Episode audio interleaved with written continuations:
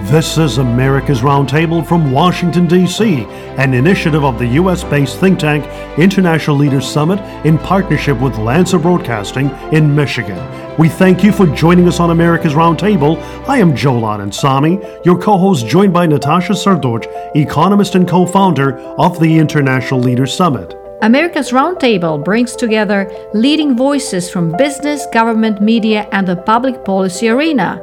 Subscribe to America's Roundtable on Apple Podcasts and Spotify, and via YouTube on International Leaders Summit.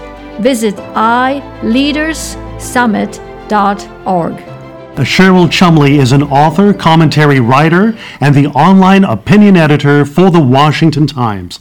As a dedicated American patriot, Cheryl Chumley served in the U.S. Army. Cheryl Chumley is also a licensed private investigator and principal of Chumley Investigations in Virginia. Her newest book project, Socialists Don't Sleep, is timely and relevant, bringing to the forefront the resurgence of Marxist socialism and its impact in the various spheres of our American society and how it relates to the Rule of Law Foundation and the economy. In addition to writing daily commentaries on politics, Cheryl Chumley hosts a twice weekly podcast at the Washington Times called Bold and Blunt and available on Spotify, Apple, and other podcast hosting sites at the Washington Times. Cheryl will focus on the concerns about the resurgence of socialism in America and its history in eroding the rule of law when looking at the examples of Eastern Europe and the new threats impacting our lives and the cyber attacks on these frontiers.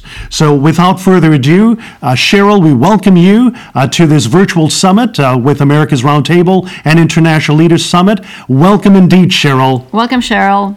Oh, thank you both. It's great to chat with you guys, and thank you for all you guys do for freedom.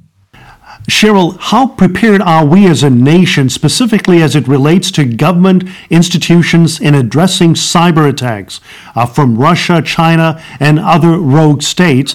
And especially as we look at what just happened recently uh, with the attacks uh, that infiltrated uh, the Treasury Department. Yeah, that that's a really good question. Uh, that and that is the question today, right? When I look at emerging technology and artificial intelligence, I see basically three main threats to individual freedoms, uh, to constitutional freedoms, if we're talking about here in America. Uh, the first, China. The second, lies and deceptions of our own government, and the third, the willingness of consumers and citizens to cede their their own individual freedoms based on safety and convenience.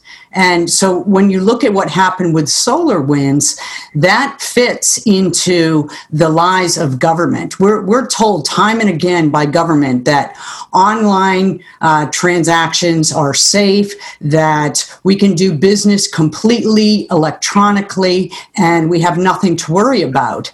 But when you look at SolarWinds, this is a small company out in Austin, Texas, uh, largely under the radar. And what happened was hackers were able to infiltrate some of our highest government agencies going through the back doors of SolarWinds. We, we have the Department of Homeland Security, the National Institutes of Health, the Treasury Department, the Department of Commerce, all hacked based on SolarWinds vulnerabilities. So, for government to insist that we are safe from hackers, both foreign and domestic, it defies logic. Uh, it's just time and again, American citizens, uh, global citizens, are put in vulnerable situations by governments insisting that it's it's 100% secure to do business online. Obviously, it isn't, and America is definitely not fully prepared to fight this battle.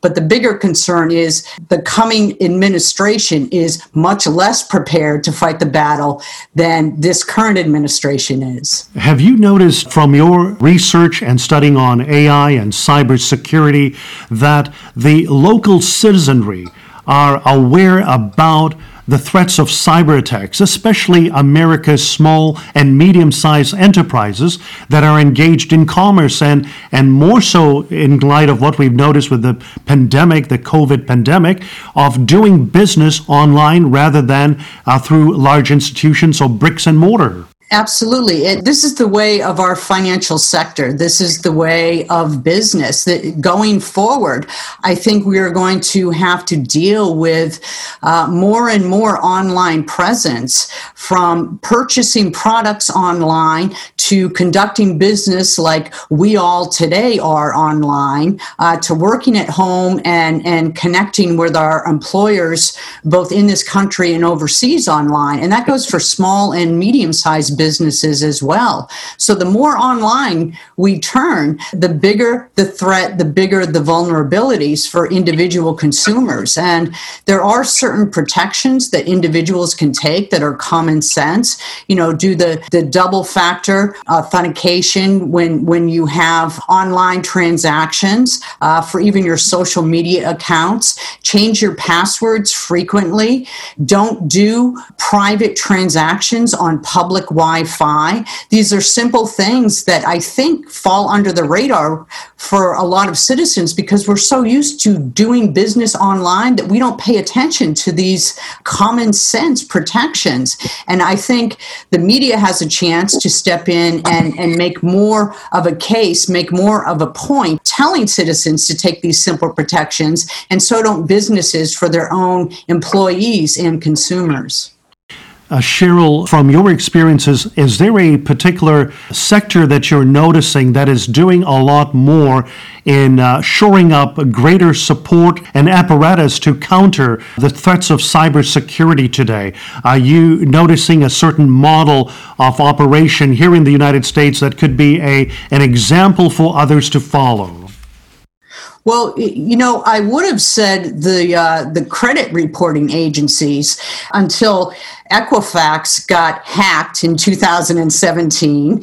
I would have said the banks and the financial sectors would be most out in front, and they seem to get hacked. Um, I would have said the national intelligence agencies, and look what just happened. This last couple weeks came to light with SolarWinds. So it's hard to say that there is a, a, a, perfect example to go by, which goes back to my point of a couple minutes ago that it's more and more important for the individual citizen. Uh, the individual consumer to protect self and family and take whatever steps they can to reduce vulnerabilities on private sector or government to protect your online presence.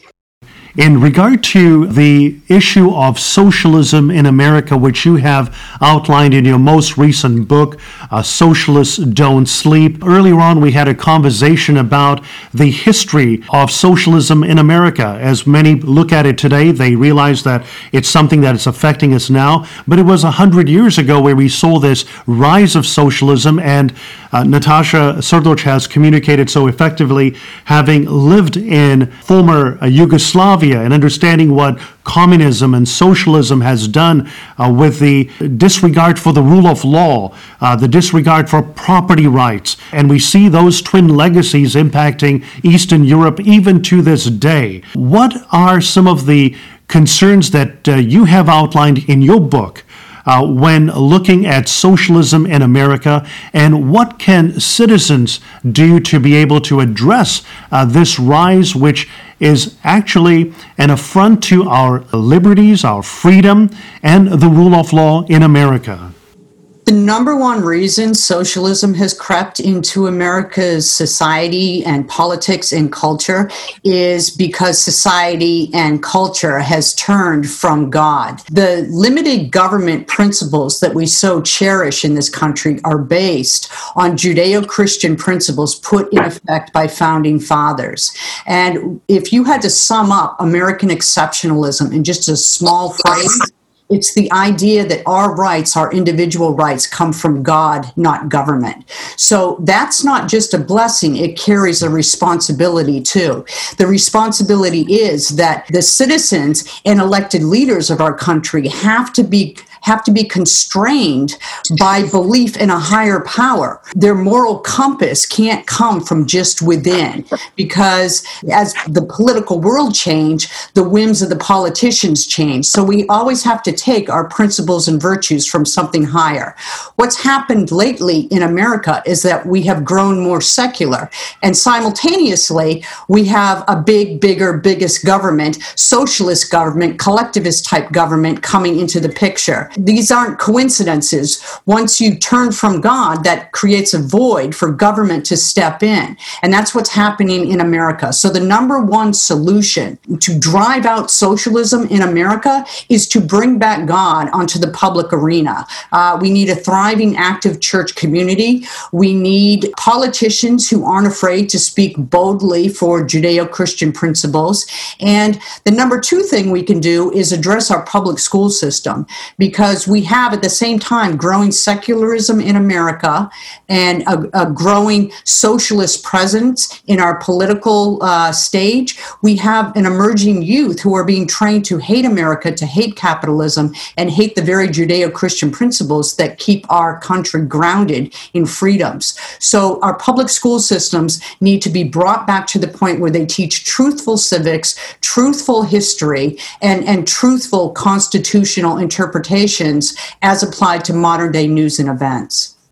And Cheryl, uh, we have been able to review what was transpiring in Great Britain. Sir Ivan Lawrence was working alongside Lady Thatcher, or the Iron Lady, Prime Minister Thatcher in Britain and uh, they were experiencing the rise of socialism uh, as they were at that very moment in the 1970s and 80s addressing the Soviet Union and some of the great challenges of that particular time. What can we learn from Prime Minister Thatcher and her leadership in addressing the ills of uh, socialism and perhaps its uh, specific lessons for the United States?